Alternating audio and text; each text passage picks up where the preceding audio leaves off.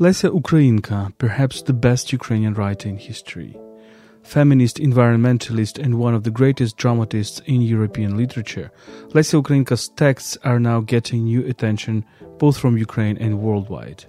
Her texts are not widely translated into foreign languages, a gap that certainly needs to be filled.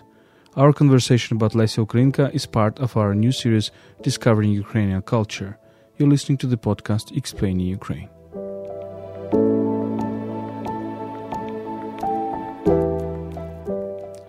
Explaining Ukraine is a podcast in English produced by Ukraine World, a website in English about Ukraine. My name is Volodymyr Yermolenko. I'm chief editor of Ukraine World. My co-host is Tetiana Ogarkova, who heads the international department at Ukraine Crisis Media Center. Ukraine World is brought to you by Internews Ukraine, one of the biggest Ukrainian media NGOs.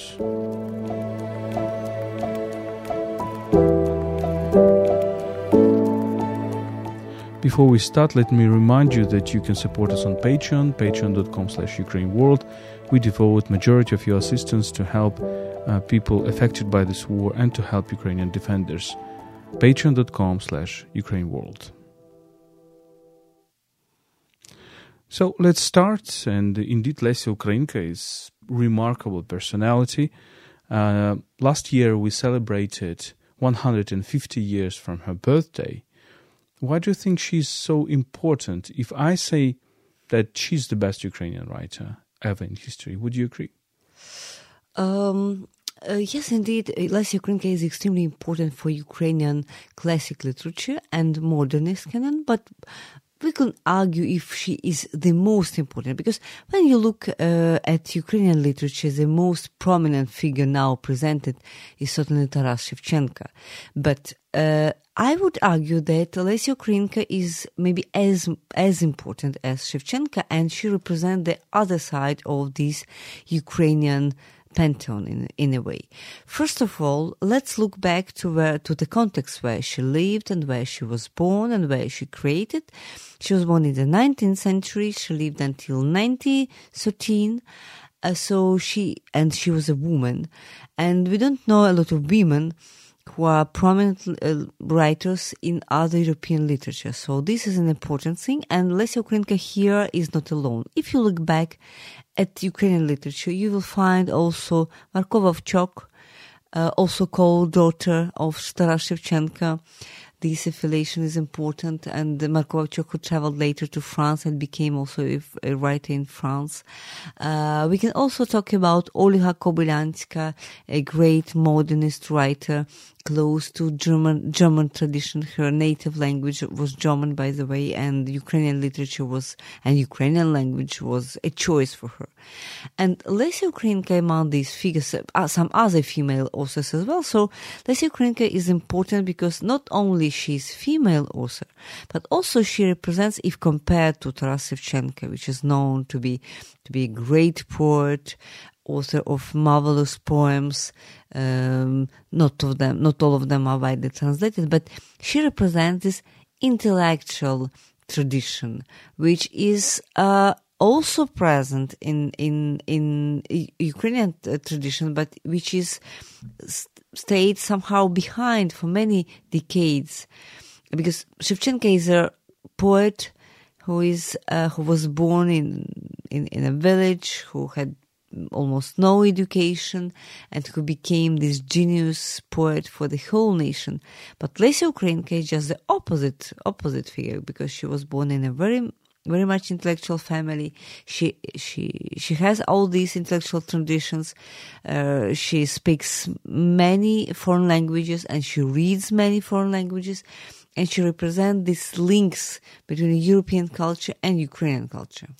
So, if I tell you that uh, Shevchenko is somebody who regenerated the Ukrainian nation in early 19th century, and uh, there is one phrase by Yevhen Malanyuk, a famous Ukrainian essayist of the 20th century, who said that Ukraine was as if a headless body, a body without a head, and Shevchenko was somebody who uh, brought back this head to this headless body, to this akephal, to use the metaphor of the 20th century. Lesia Ukrainka really gave this uh, vibrant, young, uh, not so much numerous Ukrainian culture, not so many people in the 19th century were investing themselves in, in, in writing literature. Uh, so Lesia Ukrainka would uh, create, I think, this global global horizon of the of the Ukrainian culture. Uh, would you agree with that? Yeah, sure, sure, no doubt. She's uh, a global global writer in a way that she feels as if she were at home in Greek literature, in Greek tradition, in Roman tradition, in in a way Jewish tradition. Why not? And uh, she she masters really different periods of uh, European civilization and European history. And uh, she was many many times accused by Ukrainian community, by the way, why she's not speaking about Ukraine in her texts. Why, for example, she's not speaking about Cossacks. She's not openly speaking about Ukrainian, not, not a lot at least, at least, not about Ukrainian history, about Ukrainian tradition. Why we don't find uh, a big number of Ukrainian characters in, in her works. But the answer here is that she was all the time speaking about Ukraine. But she was doing that through this European tradition. When she created her plays, you can easily recognize problems which were proper for, for her time and maybe some universal problems, but she was trying to incorporate these Ukrainian problematics, Ukrainian culture, Ukrainian ideas in a much wider perspective, right? Am I right? Yeah, I think so. Uh, and uh, the best probably what what she has written. Of course, she she's written lots of poems. She has written uh, a little bit of prose, but the key thing, the, the, really the the kind of accumulation of shedevers is her dramas. And uh, last year there was a new edition of Lesia Ukrainka's work done by famous Ukrainian philologists, and the first volumes, I think the first four or five volumes maybe three volumes were were dedicated to dramas. This is this was an idea to reverse kind of a, this canon of publishing the works of poets. That you start with lyrics, then you go to something else, and then in the end, um, near the tenth volume of, of collected works, you publish dramas this publication is different, and I think it is it is it, it is a very good decision to put the dramas at the beginning. By the way, um, we should also talk about the perception of Lesia Ukrainka uh, works during Soviet time because she was born just before the Soviet uh, time started, Soviet uh, period started started in the Ukrainian literature and, and Soviet literature itself. And she was, by the way, quite well uh, received in this literature, but in this canon, in this tradition, Soviet tradition. But at the same time, I do remember that in school we were studying her poems. We are studying just only her uh, Lisova Pisnya, uh, the song of the woods, right? And, song. Uh, the forest song. For, forest song. And the soul. So she was uh, considered to be a poet, first of all. But I think that this rereading, which takes place now in uh, post-Soviet times in the independent, independent Ukraine, there is no surprise that dramas comes first, come first, because dramas are real masterpieces. And in dramas, she really doesn't speak about Ukraine so much. But uh, by the way, I do like her prose as well because I think she's extremely original there and extremely uh, not pathetic at all, very much psychological, a little bit social as well, and uh, and feminist as well, which is also important. So I would not underestimate her prose. Mm, in comp- precise in comparison with, with, with other writers of her time, but her dramas are maybe the most most important part of her heritage. Maybe it's it's a little bit banal uh, to compare her with Shakespeare, but I do want to, to make this comparison because uh, Shakespeare is somebody who enters the English literature and English culture during the time when it is not dominant. So it, it is not everywhere uh, England is rather a province, in, in, in the big in the big European scene.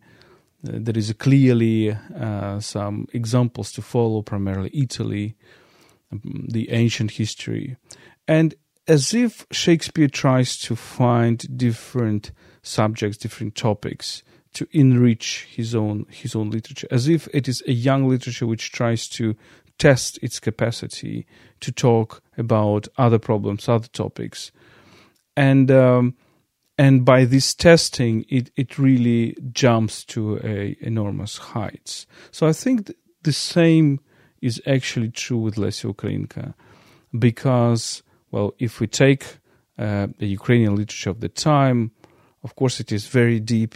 We are we are talking about the ancient Ukrainian literature in Old Slavonic, in Latin, in Polish, in Proto-Ukrainian, and uh, we are talking about the literature in the vernacular language, which was at least 100 years old when you when Lesya Ukrainka started writing. But at the same time, there was this feeling that this culture is at the same time very old and very young. And uh, this temptation, this, or I would say, this ambition to write on so many subjects, to say and to prove to yourself and to your compatriots that, look, Ukrainians can talk about these things. They can talk about in their language about these things. So what are the things she's she's actually working on? Well, for example, early Christianity, this battle between the Roman Empire and early Christianity.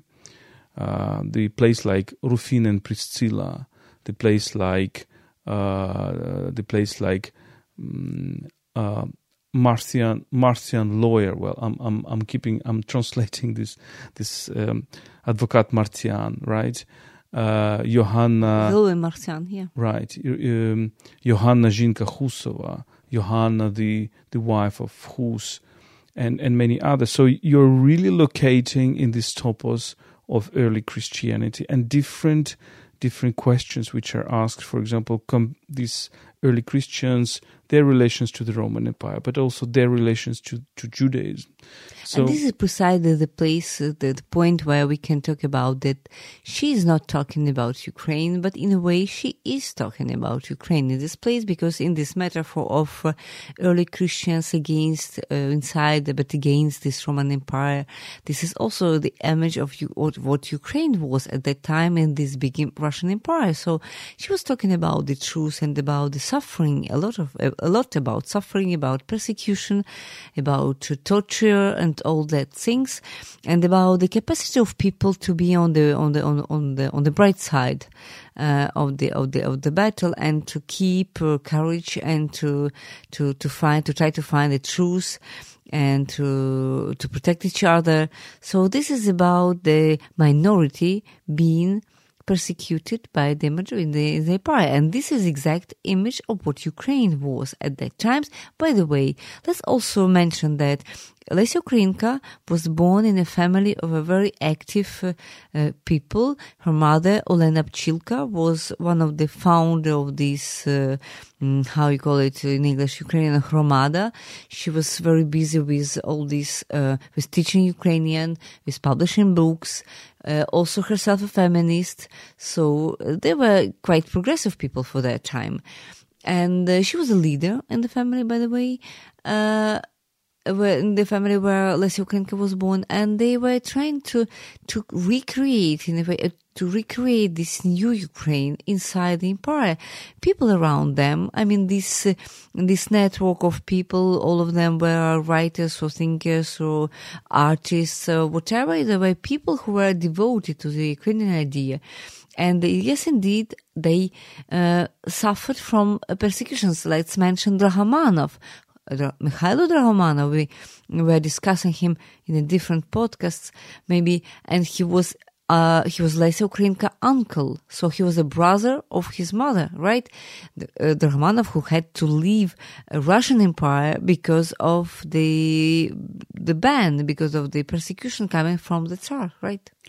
Right. Um, so it's it's really interesting to see to look at this Ukrainian culture of the late 19th century as the catacomb culture, right? So this metaphor of catacombs, and Lesya Ukrainka has herself a play, a text which is called In Catacombs.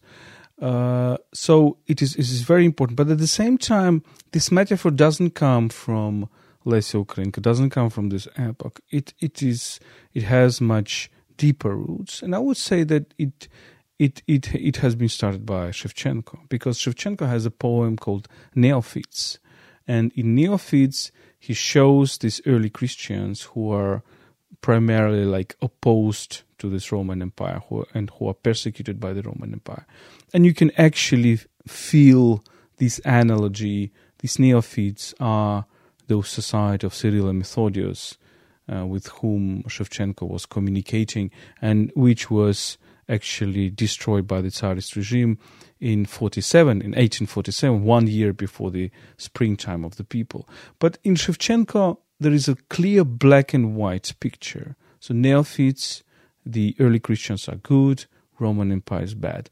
Lesya Ukrainka is not that uh, linear because one of the major uh, one of the major topics of, of her dramas is how this community of early Christians can actually be also authoritarian towards certain individuals. This is the key uh, in Advocat Martian, in uh, Martian lawyer, we can say, it, Martian attorney, Martian defender.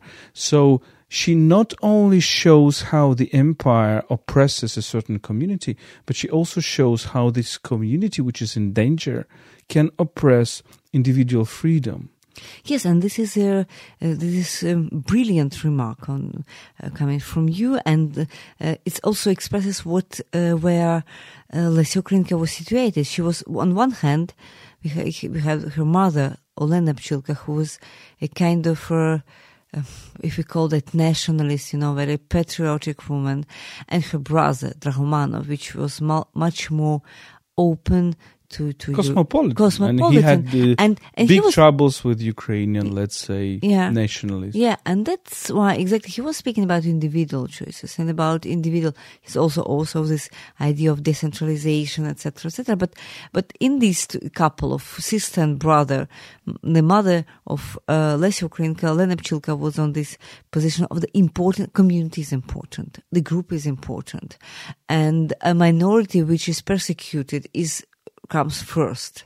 And Drahomanov, who left Ukraine uh, and he left Russian Empire, was in the position of, of what we call today human rights, individual freedom, and Lesya Ukrainka was be, just between two, two, two of them. So, and in her place, and what is why she's really genius in, in some of her plays, plays is that because she she is doing an excellent work trying to to present different viewpoints and different uh, worlds and different uh, different viewpoints on, on, on, on major fundamental problems, and she uh, and she succeeds to to to give uh, form to these different views. yeah, we can call her, of course, that her dramas are very polyphonic. So I think Bakhtin was was absolutely wrong calling Dostoevsky's novel polyphonic uh, if he had read Lesya Ukrainka more attentively, uh, he would find out Bakhtin had certain sympathy towards the Ukrainian cause and, and, and Ukrainian tradition, uh, but he would understand that, well, the real polyphony is here. And I think that this uh, really, st- really this desire to show these polyphonic voices and actually uh, Yuri Shevelyov, one of the greatest Ukrainian intellectuals of the 20th century, he really pointed out very, very uh, straightforward and very interesting that basically who is who is in this polyphony in Lesya Ukrainka plays. These are not characters. Who? what is the struggle? What is the biggest battle? Not really between characters, not not really between particular people with their experience, but be, between ideas. These are ideas values which became flesh, which became embodied in certain characters. So, in a way, we see in Lesya Ukrainka a profound philosophical uh, tensions. Uh, philosophical tensions, we can call her dramas Socratic dramas. We already did this um, characterization uh, with my uh, we, we talked about it with with my father, for example. Socratic dramas, yes, but even more than that, uh, even more than Socratic, because actually the roots of this, I think, and, and it, it is important that we mention uh, mention Shakespeare, but I think the roots of it is really in the classical drama, in Aeschylus, in in Sophocles, in Euripides. So this is the line. This is a very important line from ancient Greece to to Lesya Ukrainka. Yes, and unfortunately, many of these subjects were quite unfamiliar and not common in the Ukrainian la- uh, literature of that time. So we can speak about the fact that Lesya Ukrainka was somehow misunderstood by her, by people who lived in the same time. Uh, at least what we know that her dramas were not uh, not so popular at that time and they're much more popular today. And another issue you haven't mentioned. So we were talking about dramas and about poems and she, she did wrote some prose. Uh, so, some pieces are really brilliant as, to me, but she also wrote a lot of letters. So in these volumes, uh, of her um, of her works now we find her letters. And they are also important documents of the time. Uh, he wrote letters to her uncle drahomanov. Uh, and since uh, she was an adolescent she she was maybe 13 or 12 even 20 years old when she started uh, so so we have these letters. And this is also intellectual heritage because in these letters we can we can just see important dialogue oh, between Lesya Ukrainka and her people of her time. And the same about Olga Kobylanska. There were a lot of rumors in Ukrainian, between Ukrainian scholars about maybe uh, mm, uh, some particular particular relationship between these both women. Uh, some some crit- critics were also talking about maybe lesbian uh, relationship, which is probably not that, but uh, this is at least about a quite a profound friendship and intellectual dialogue and human dialogue as well. So these letters uh, should be also translated, uh, in my understanding, and they are provide a wider picture of what discussions and dialogue, intellectual dialogues of the of the time, uh, how they looked like. Absolutely agree. And let's let's also talk about some other topics that Lesya Ukrainka tried to uh, to focus on. For example, the topic of truth, and the, the key the key play here is Cassandra. So again, you mentioned this minority issue. Obviously, Cassandra and the story of Cassandra is the example of of minority per se, a person who is who knows the truth, who is uh, expressing the truth, but whom nobody believes. And actually, today Cassandra is remarkably prophetic because we can actually read today's events, this war, the information that all of us had in Ukraine, abroad, but that some so so little number of people believed. And this also a, a lesson to us that very often we're just blind to to very simple truth. We we actually we prefer to be in a wishful thinking. We prefer to live in an illusion and uh, be blind towards a, a, very, very straightforward truth. So this is something that Lesya Ukrainka uncovers in her Cassandra. And Cassandra is a play, uh, as far as I know, which was already staged in English in London recently, which is very important again, another interesting thing is, of course, Cassandra is a kind of alternative history of the Trojan War. So the interest to these alternative histories of, of the classical subject is very important for, for Ukrainians. And one of the key Ukrainian characters, starting from Kotlarevsky, Aeneas. Aeneas, the, the founder of Rome, but also the somebody who escaped the Troy, so somebody from the other side of the Trojan War. Another topic is very, I would say, surprising for Lesya Ukrainka because Lesya Ukrainka, her character was, she was a very ascetic woman. She was a woman very much in, con- in control of herself. She was a woman suffering from um, very difficult disease, and and that uh, pro- uh, that brings her you know, maybe close to Nietzsche, how you continue be creative and active despite this disease. Uh, but she wrote a play about Don Juan, which is called uh, The Stone Master, not the Stone Guest. We all accustomed to to the story from Spanish Baroque, from Tirso de Molina, uh, the Stone Guest, this you know envoyé envoy from the underworld which comes and punishes the main character, Don Juan. But she is writing the Stone Master. She is writing a play in which this stone, this petrification, is rather not a, a, symbol of the underworld, the world of the dead, but the symbol of power in this world, in the earthly world.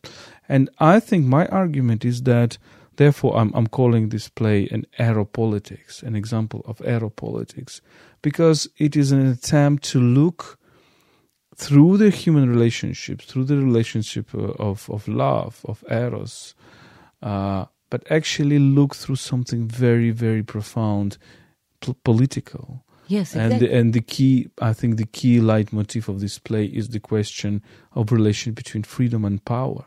Yes, exactly. And uh, it, when we look back, we see that Lesya Ukrainka was uh, died in 1913. So uh, a couple of years before uh, this uh, Bolshevik coup d'etat, this uh, October Revolution. And yes, indeed, in just in a few decades, we're talking already about totalitarian society in, in, Ukrainian territory as well.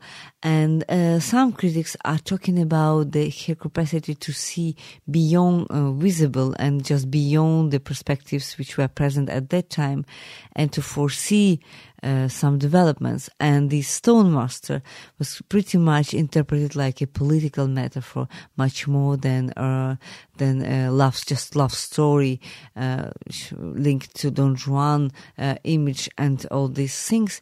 So she writes a lot about this stone, you know, this symbols, this metaphor of this uh, of this uh, political, most of all power, political power and totalitarian power as well. And, uh, and maybe these ideas were not so clear for people who lived in, in her time, but they are extremely clear for us who live after uh. So yes, indeed, uh, this, uh, Stone Master is very important. And once again, uh, this is about dialogue with the European tradition because she takes a very well known, so I guess maybe one of the most known uh, subjects and stories in the European tradition of Don Juan from Tirso de Molina, Molière, and many, many others. So this is a kind of a very popular image, but she makes it something, uh, something very different from that and something very modern in a way. So this is not about love. This is about politics. And uh, yes, uh, was extremely interested by the politics due to her mother and to Dragomanov as well and to all her surrounding. Let's not also forget you mentioned Nietzsche. Nietzsche as a, certain parallel because yes, indeed, Lesya was uh, quite ill starting from her early childhood. Uh, and she suffered from her illness all her life, she died in her 40s. She was quite young for that age. She died in her 40s and she had to travel really a lot. So, and if you look at, at geographics of her moves, we will see there southern Ukraine, Crimea, Kherson, if I'm not mistaken, she's been there. We also noted there Georgia, right? She was, she died in Georgia and, uh, Egypt, a lot of Egypt uh, and some other countries. So she was a traveler, but this was not a travel, you know, just a trip for, for entertainment or for pleasure. There were, there were trips to survive because she was also always in search of a climate which would be, uh, which would help her to resist against uh, her illness.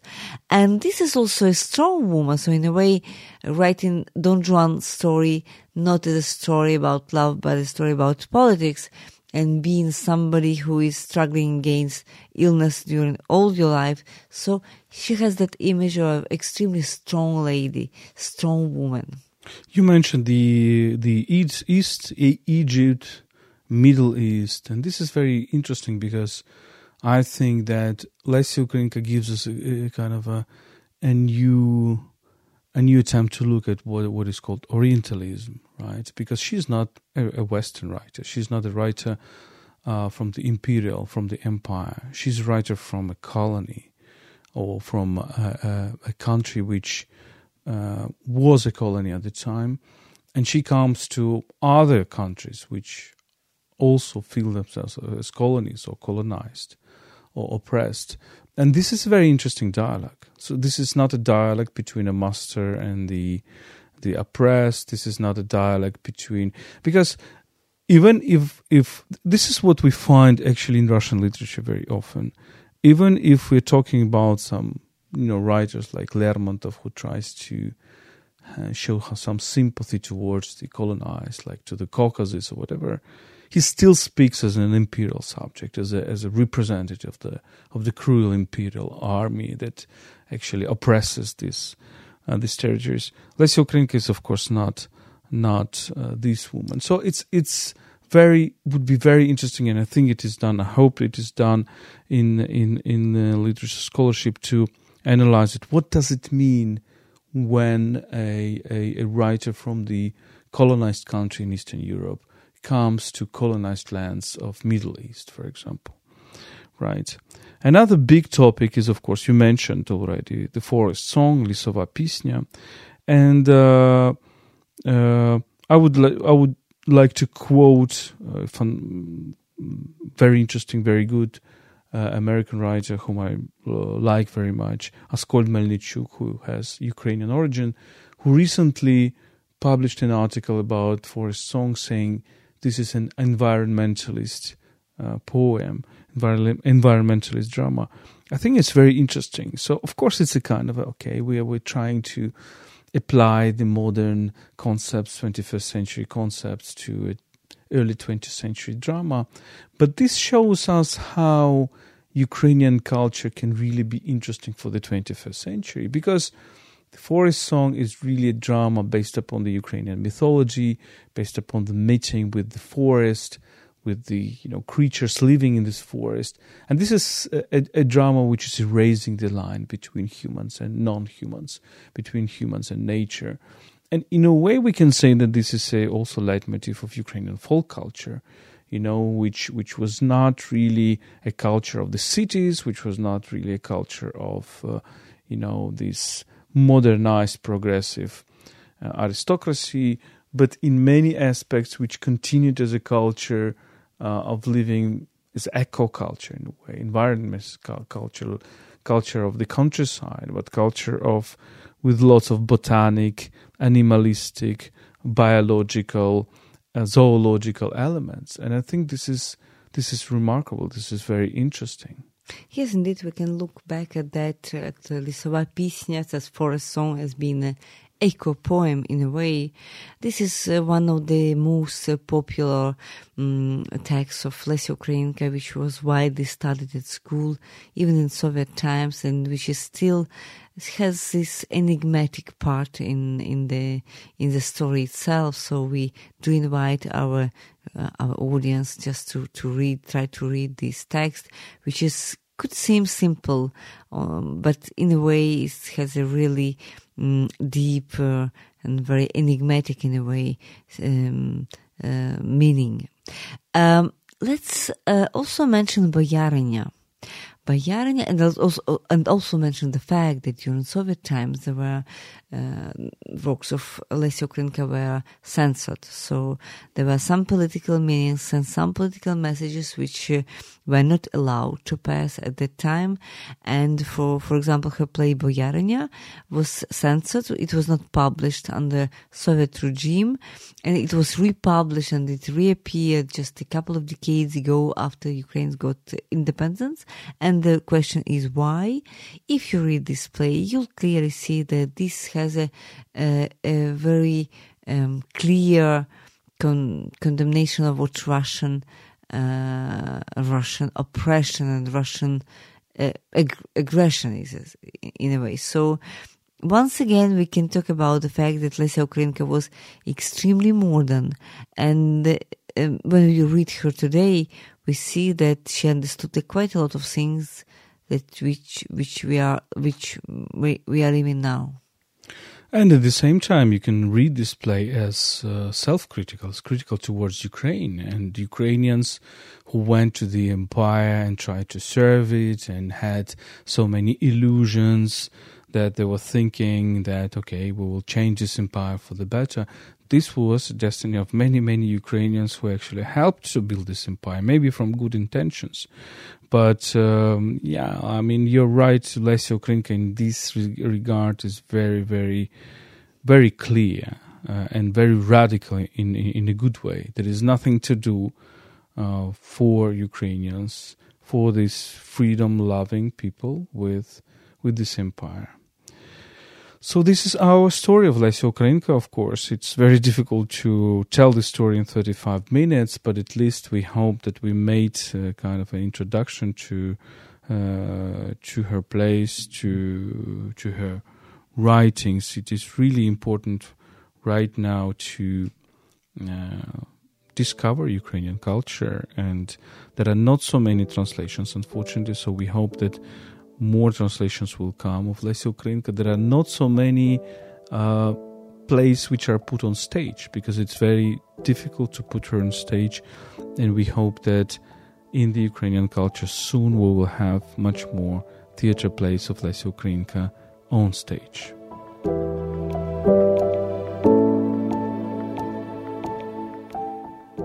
This was a podcast explaining Ukraine by ukraineworld.org subscribe uh, to our podcast, subscribe to our Twitter, and you can support us on patreon.com slash Ukraine World. We dev- devote majority of your donations to help Ukrainian defenders and people affected by this war.